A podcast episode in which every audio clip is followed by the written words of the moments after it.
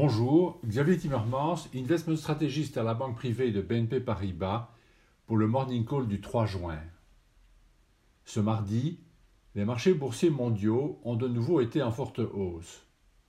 L'optimisme est grand quant à la maîtrise de la pandémie et à la réouverture de l'économie mondiale. Mais surtout, il y a l'espoir que de nouvelles mesures de relance budgétaire et monétaire puissent être prises. En Europe, la BCE devrait compléter son programme de sauvetage en augmentant de 500 milliards d'euros ses achats d'actifs lors de sa réunion de jeudi. Tout cet optimisme se manifeste malgré une série de risques à l'horizon, notamment du fait des violentes émeutes dans les rues américaines et des relations tendues entre les États-Unis et la Chine qui pourraient compromettre l'accord commercial.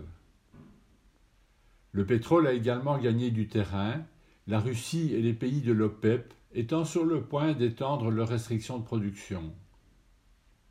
Le dollar a baissé pour la quatrième journée consécutive. Je vous souhaite une excellente journée et vous dis à très bientôt.